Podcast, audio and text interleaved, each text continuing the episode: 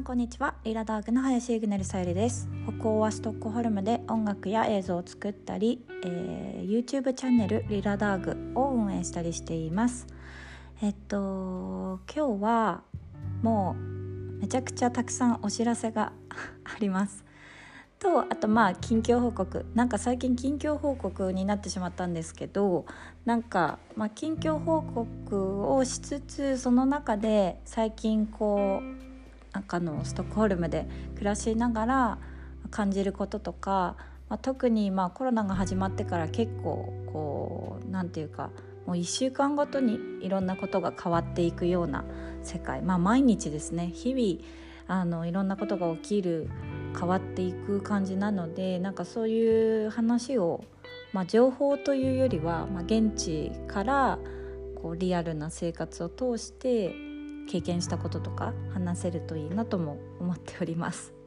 なんかそのテーマを決めてその前は IKEA についてこう調べてこう語るとかそういうのもあったんですけれど結局やっぱりそのテーマを調べて話す。でそこに今自分の経験とかあのスウェーデンからのこう視点というか視線視点ですね。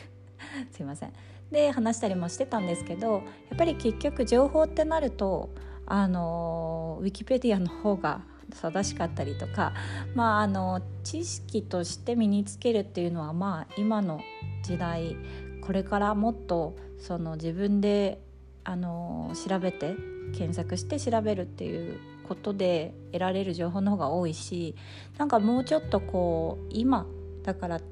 こう分かることとか現地に住んでるから本当はこういうこともあるよっていう、まあ、裏というか そういうところも話せたらいいなと思っています。で最初にちょっとお知らせをしたいんですが、えっと、何から話そう？なんかインスタグラムではちょこちょことそういうお知らせとかちょっとブログ化している投稿ではあるんですけれどあの日々あったことをインスタグラムで発表発信しています。でえっと今水曜日なんですけれど先週の日曜日にあの北欧暮らしの道具店さんという、えっと、日本の企業さんがこう制作された映画「青化けのテーブルが」えー、ストックホルムで上映されました。で、えっと、この映画はあの全然あの私は本当に少ししか関わってはいないんですが音楽を提供させていただいていてでその音楽提供の話がある前に前からその青葉家のテーブルさんの YouTube の、えっと、エピソードをいつも見ていてで他のコンテンツもあの YouTube とか動画を見ていたりコラムを拝見させていただいたりしていたので、まあ、このお話を伺った時に、まあ、声がけいただいた時にすごくすごく嬉しかったんですけど、あのー、やっぱり去年夏ですね。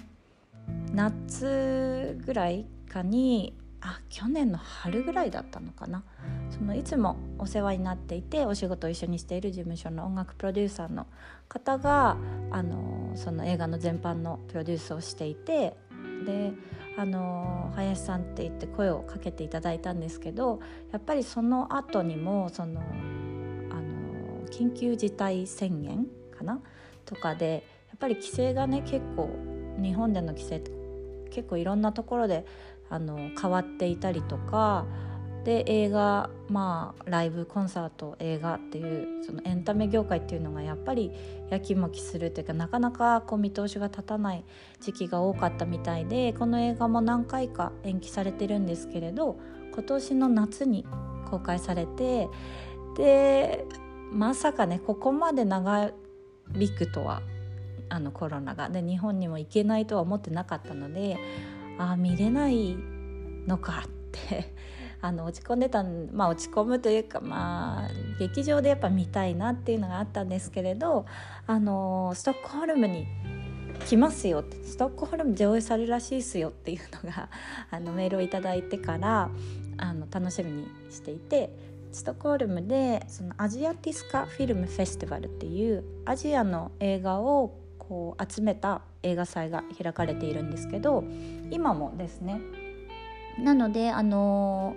いろいろなその個だけではなくいろいろな日本の映画もストックホルムで見ることができてで、えっと、私のその青葉家のテーブルが上映される1週間前にあの友達のパティシエの愛ちゃんがプレゼンターにあの選ばれたと言って他の邦画のプレゼンターをしていたりしてました。であの青葉家のテーブルさんはえっと私はもう普通に見に行きたいなって思ってたんですけど、まあ、普通にというか予約してチケットでチケット予約の時にあのメールを送るところがあったので実はあの音楽制作に携わってますみたいなことをちょっと書いたらあのメールを頂いてもう上演の1週間ぐらい前だったんですけどぜひあのプレゼンターをしてくださいっていうふうに言われて。でまあそのプレゼンターといっても私も映画はあの見てなかったので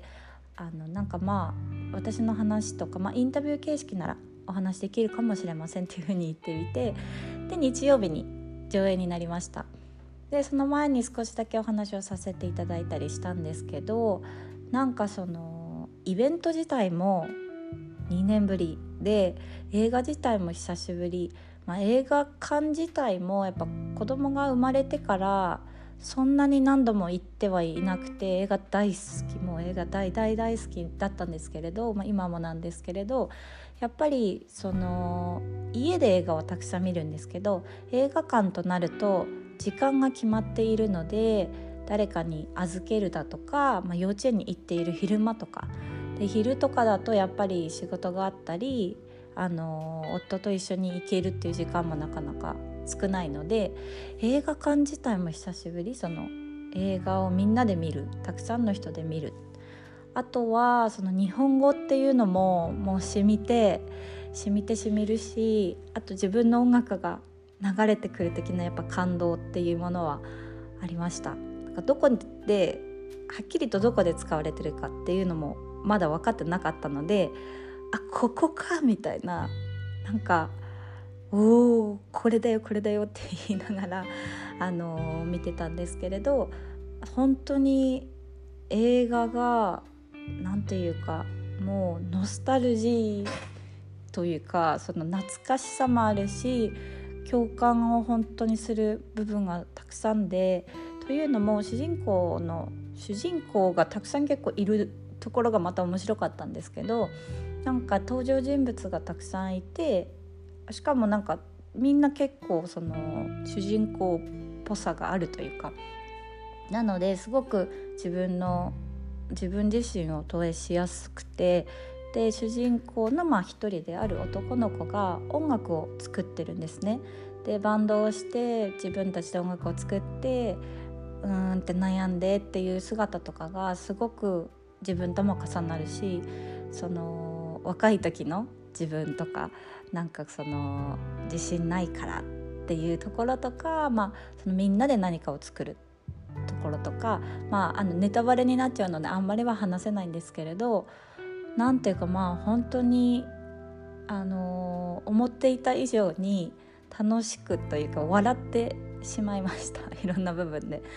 からそういう部分でもなんかすごくこのやっぱ制作の方がもう本当に事細かにあの、まあ、もちろん映画なのでねたくさんの人が関わって作られてるんですけれどあの私が笑うタイミングのところでやっぱりスウェーデン人の方観客とかも笑っていたりあとあの日本人のお友達をに何人か声をかけてでさらにその友達があの他の子にも声をかけたよとか言ってくださって結構ね日本のお友達ストックホルム在住のお友達も来てくださったのでみんなでなんかワイワイ見たんですけどなんかそうですねやっぱり見終わった後に久しぶりにみんなにその後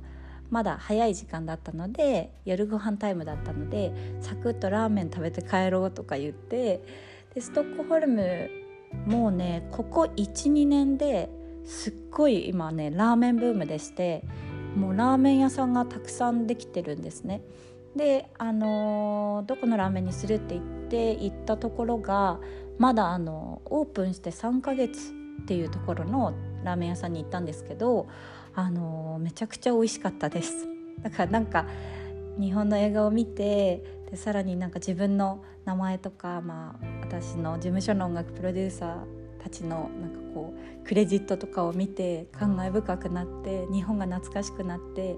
で日本人の友達と会うのももう本当に久しぶりだしみんなそれぞれなんだろうあの初めて会う人とかもお互いにいて「何年になるんですか?」って「ああ7年ぐらい？あ私もそれぐらいです」とか結構みんな長いくこう滞在してる人が多いのでで家庭を持ってる人もほとんどだしそれぞれみんな仕事をしていたりでそうあのそのパティシエの友達の愛ちゃんとか YouTube をやっているサステナビリティなライフをこう発信しているココちゃんとかも来てくれてまだあの出産間もないんですけど2ヶ月出産2ヶ月3ヶ月の子が来てくれたりココちゃんもねまだ半年ぐらいなんですけど出産してからみんな時間を見つけてきてくれてでやっぱりその子供をこう置いて外に出れるっていう時間って何かないとなんかなかなかできないんですよね。どうしてもの時間じゃないと。まだちっちゃい時は。なので本当になんかなんかそういう時間の尊さというか日本人っていうつながりなんですけどなんかもう言わなくても分かる。この2年間みんなそれぞれ大変だったよねっていう。でももう頑張ったよね乗り越えてるよね偉いよね私たちみたいな。みんなそれぞれあるのでそんな話しないんですけど言わなくてもちょっと分かる、まあ、仲間というか、あのー、すごくあの恵まれてるなっていうふうに思ったしでねそのラーメン屋さんでラーメンを注文したんですけどそしたら BGM 店内で流れてる音楽がまさになんか懐かしの90年代に2000年代ぐらいのあの j p o p が流れててだからみんな割と世代的にそれぐらいでうわみたいなこの曲なんだっけ懐かしいうわカラオケ行きたいみたいなノリになっててなんかその店員さんとかがなんとなくこう 私たちの世代に合わせたのかなとか思いながらなんかそうですねやっぱりそういう時間ってすごく大事なんだなって思いました。あの本当にスウェーデンに住んでいるとあの自分で意識してこう情報を得ていかないと日本で何が起こってるのかとかそうですね。やっぱり日常的に情報がやっぱりスウェーデンベースにもちろんなるので日本語もやっぱりこういうふうに喋ったり YouTube で発信することインスタグラムで発信することぐらいしかないんですけどだからなんか海外かぶれみたいに思われる時あるけど本当に日本語って結構忘れていってしまうし喋り方もなんか変な片言にちょっとなっちゃう時とかはしょうがないけどあって、まあ、だからといってスウェーデン語が上手になるわけではないんですけどなのでなんかそうやって日本人の人たちとこう、ま、共有し合うというか文化とかなんか最近の流行ってる曲全然知らないよねとか言って「えヒゲダンって知らないの?」とか言って「え知らない」みたいになってたり私も私は知らなきゃいけないんですけどでも私も j p o p をこう作ってるわけではないのでまあ本当にあのなんとなくその Spotify の上のリストとかあの話題になっているアーティストさんとかはちょこっとチェックしてるんですけどやっぱり自分も違う分野だと多分全然知らなくてもお笑い芸人さんとかテレビで活躍されている方だともう。見る機会がないのでわからないしなんかそういった意味でちょっとこう情報交換し合ったり なんか日本のまあコロナの状況とかまあその親がこういうふうに話した友達はこういう子育てこういうふうに言ってたっていう話でまあスウェーデンと比較したりとかでもやっぱりみんな帰れないね悲しいね恋しいねっていう感じでラーメンをすすりながらでもこうお腹いっぱいになった夜でした。っていう話だったんですけど全然お知らせまでいかなかったんですけどその日曜日にその映画の上映がありましたっていう話でで日本でももう上映が終わってるとこがほとんどみたいなんですけど、あのー、まだ一部劇場公開されてるのかなと思います。であと映画はオンラインで今のところ見れる報がねないみたいなので、あのいつか配信とかされるといいなと思うんですけど音楽はサウンドトラックとして iTunes とか Spotify でえっと、配信されてるみたいなのでぜひ聴いてみてください。私はもう本当に少しなんですけど他の作曲家の方とかあの主題歌とかそのメインの曲を徳丸修吾さんという昔からあの大学時代から私も聴かせていただいていたあの本当に素敵なアーティストさんの曲なのであの映画見れなかった方も音楽楽しんでみてくれくださると嬉しいし楽しくなるかなと思います。そうですね。みんなもう一回見たいって言ってましたね。その日本人のお友達も。なんかこうあとねこれも話していいのかな。その学生美大の話も入ってるんですよね。美術の学生のなんちゃらかんちゃらっていう感じで。だからその一緒に行った友達で美大卒の子が何人かいて、あのー、もうその時の記憶がもう思い浮かんで全くあんな感じだったっていう話をしてたりでその時の美大の話とかでスウェーデンにあのスウェーデンの美大にそれで留学してきた子たちだったのでやっぱここ美大に入った時のまあ話とかで音楽を私も作ってたりバンドしてた子もいたりしたのでそういう話とかなんかやっぱり映画を見てそうやって自分が普段考えてない思考が生まれてきたりとかなんだろう思い返せるまた自分が経験したような気持ちになったりとかやっぱり映画好きだなって改めて感じました。でえっとでじゃないんですけど そうさっき Spotify の話もしたんですけど Spotify で配信そのサウンドトラックも配信されていますし、あのー、私の個人的に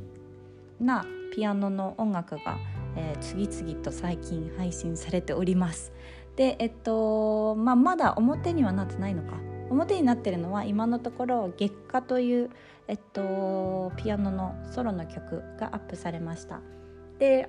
それがこう配信されてから1ヶ月なんですけれどもう本当にありがたいことに Spotify の公式プレイリストっていうものがあるんですけどそこにあのいろんなプレイリストに選んでいただいて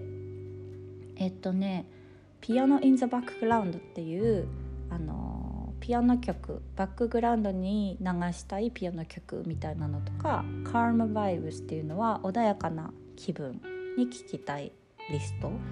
あと「リーディング・サウンドトラック」はなんか本を読みながら聴きたいサウンドトラック「ミュージック・フォー・ライティング」はなんか書き物をする時に聴きたい音楽特集「 Autumn Piano」はなんか秋のピアノ特集みたいなプレイリストってそういういろいろな本当にアーティストさんの曲をまとめてこうテーマに沿ってこうまとめた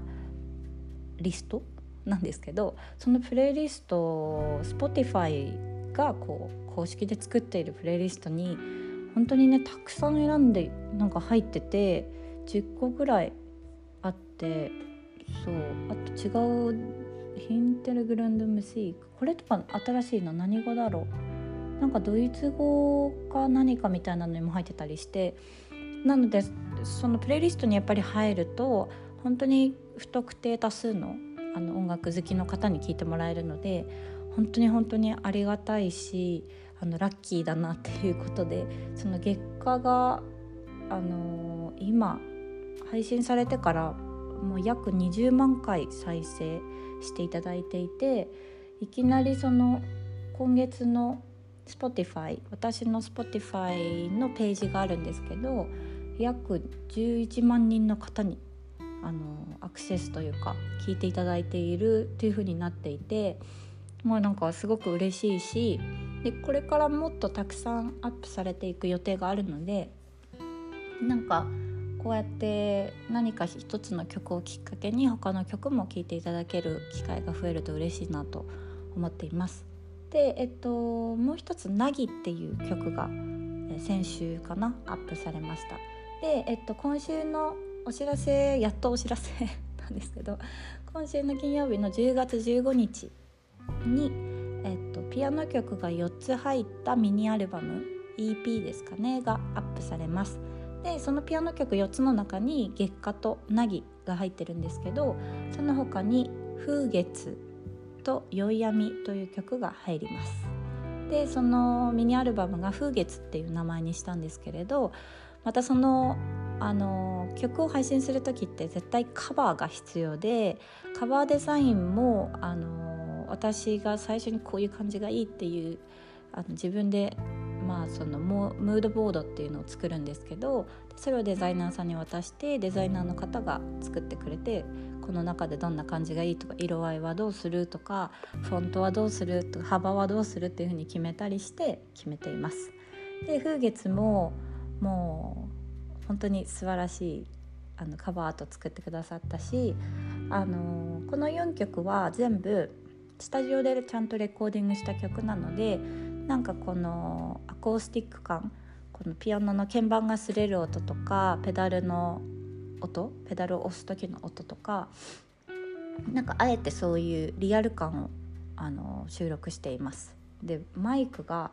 8本ぐらいあったのですごい本当に臨場感が出てるしできればそのいいイヤフォンだったりスピーカーだったりで聴いていただけるとあのまるでこうスタジオにいる感じ生でこう演奏している感覚を味わえるんじゃないかなと思います。で、えっと、この4曲はあのそのレコーディングした風景を動画にリラダーグの YouTube で動画にしています。で Behind the Scenes っていう動画で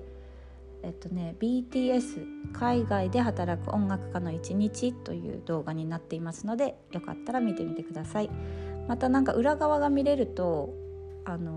もっとその音楽の話もどういう風に作ったかっていう話もしてるしあのもっとこう好きになっていただけるんじゃないかなと思います。あとねそうそうそうこの「 Behind the Scenes」でそのレコーディングするままでにあの何度もねやっぱりそのプロデューサーの人とかこのレコーディングに関わる、まあ、撮影をしたカメラマンとかあとズーム会議をしてたんですけど BTS って書いてあるんですけどこれ Behind the Scenes だからまあ制作の裏側っていう時に Behind the Scenes で使うんですけどそれを略して BTS っていうらしいです。で私そのズーム会議の時に初めて知ってあじゃあ BTS もやるからどうのこうのって普通に言われてずっとそれがえ？BT 韓国の？あの グループとか思いながら聞いてたら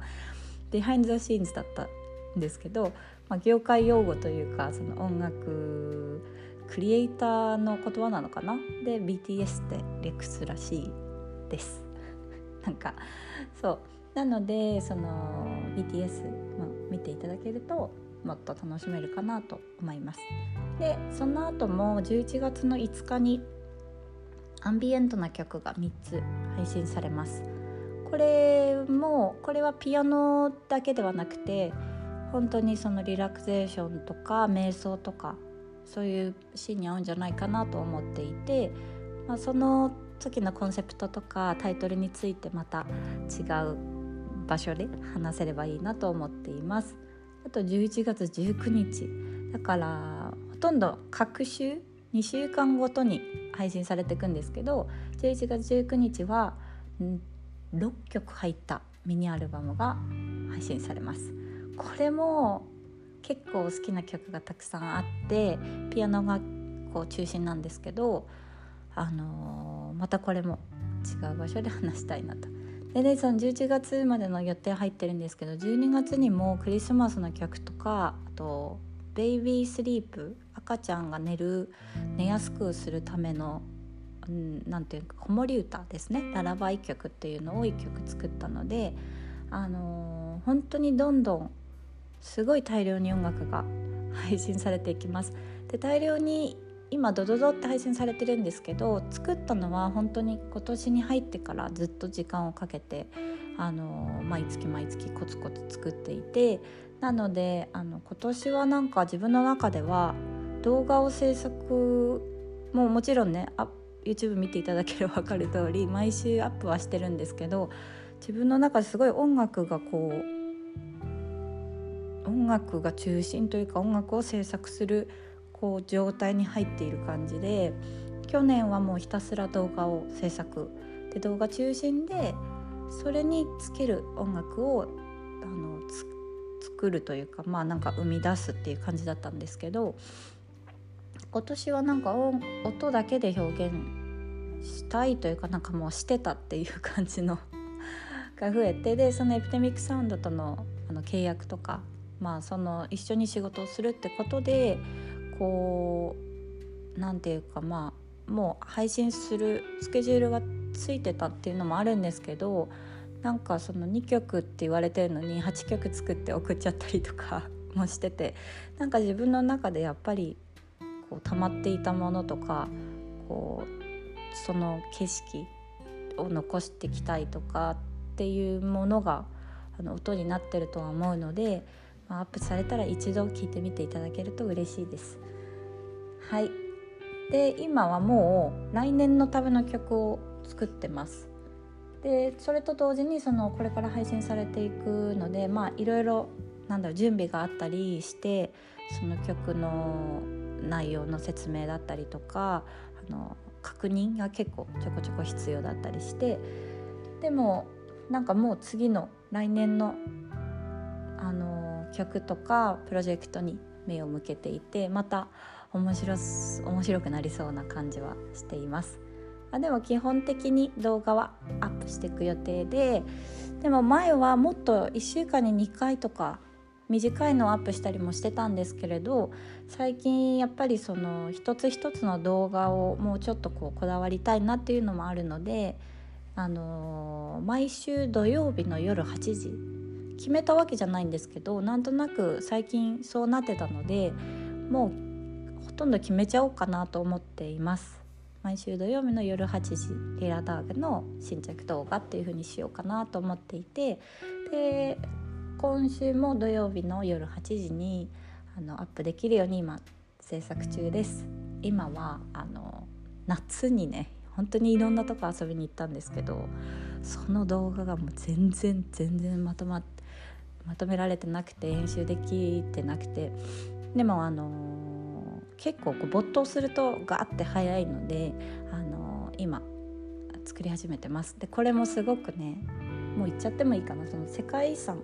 のストックホルムにある世界遺産のお城でドロットニングホルム宮殿っていうところがあってそこに行ったんですけれどもあの娘がねエルサになりきって あのそのお城にみんなで行った様子を動画にしています。でなんかこうどういうふうにまとめればいいかなっていうのもあってなんかただただお城がね本当にもうすごいんですよ。素晴らしくて中に入ったの初めてだったんですけどもう何て言うか本当にエルサのエルサのじゃないエルサの最初のお城？氷のお城じゃなくて。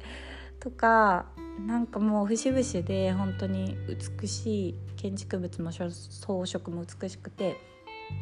でそれをただただ写すだけでもいいかなと思ったんですけどやっぱりこう私たちが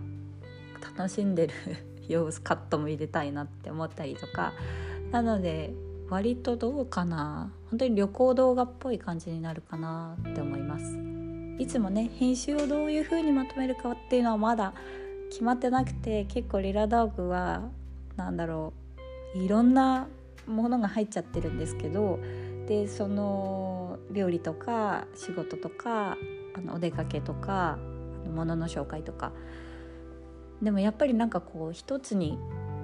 の絞って同じように作るっていうのがなんかできなくてなのでそういうのも含めてあの 2, 2個3個ぐらい前に出した「A Week in My Life」っていう北欧暮らしの密着7日間。これは本当にいろんな7日間を本当に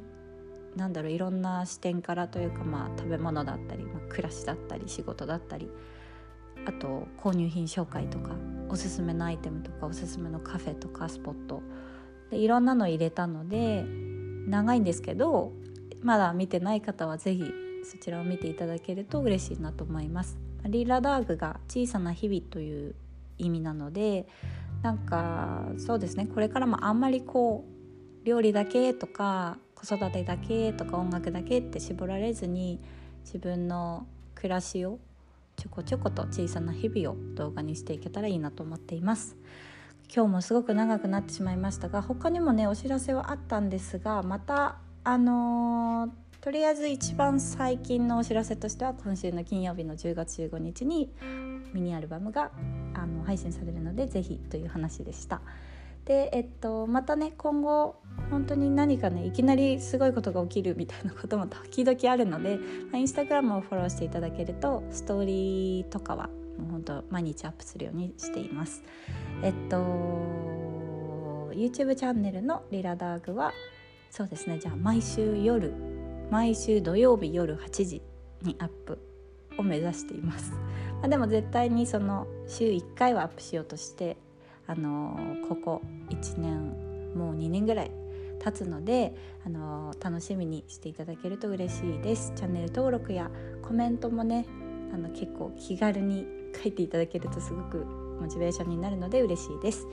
えー、それでは今日も明日も皆様に楽しいことが続いていきますようにペッパルペッパル。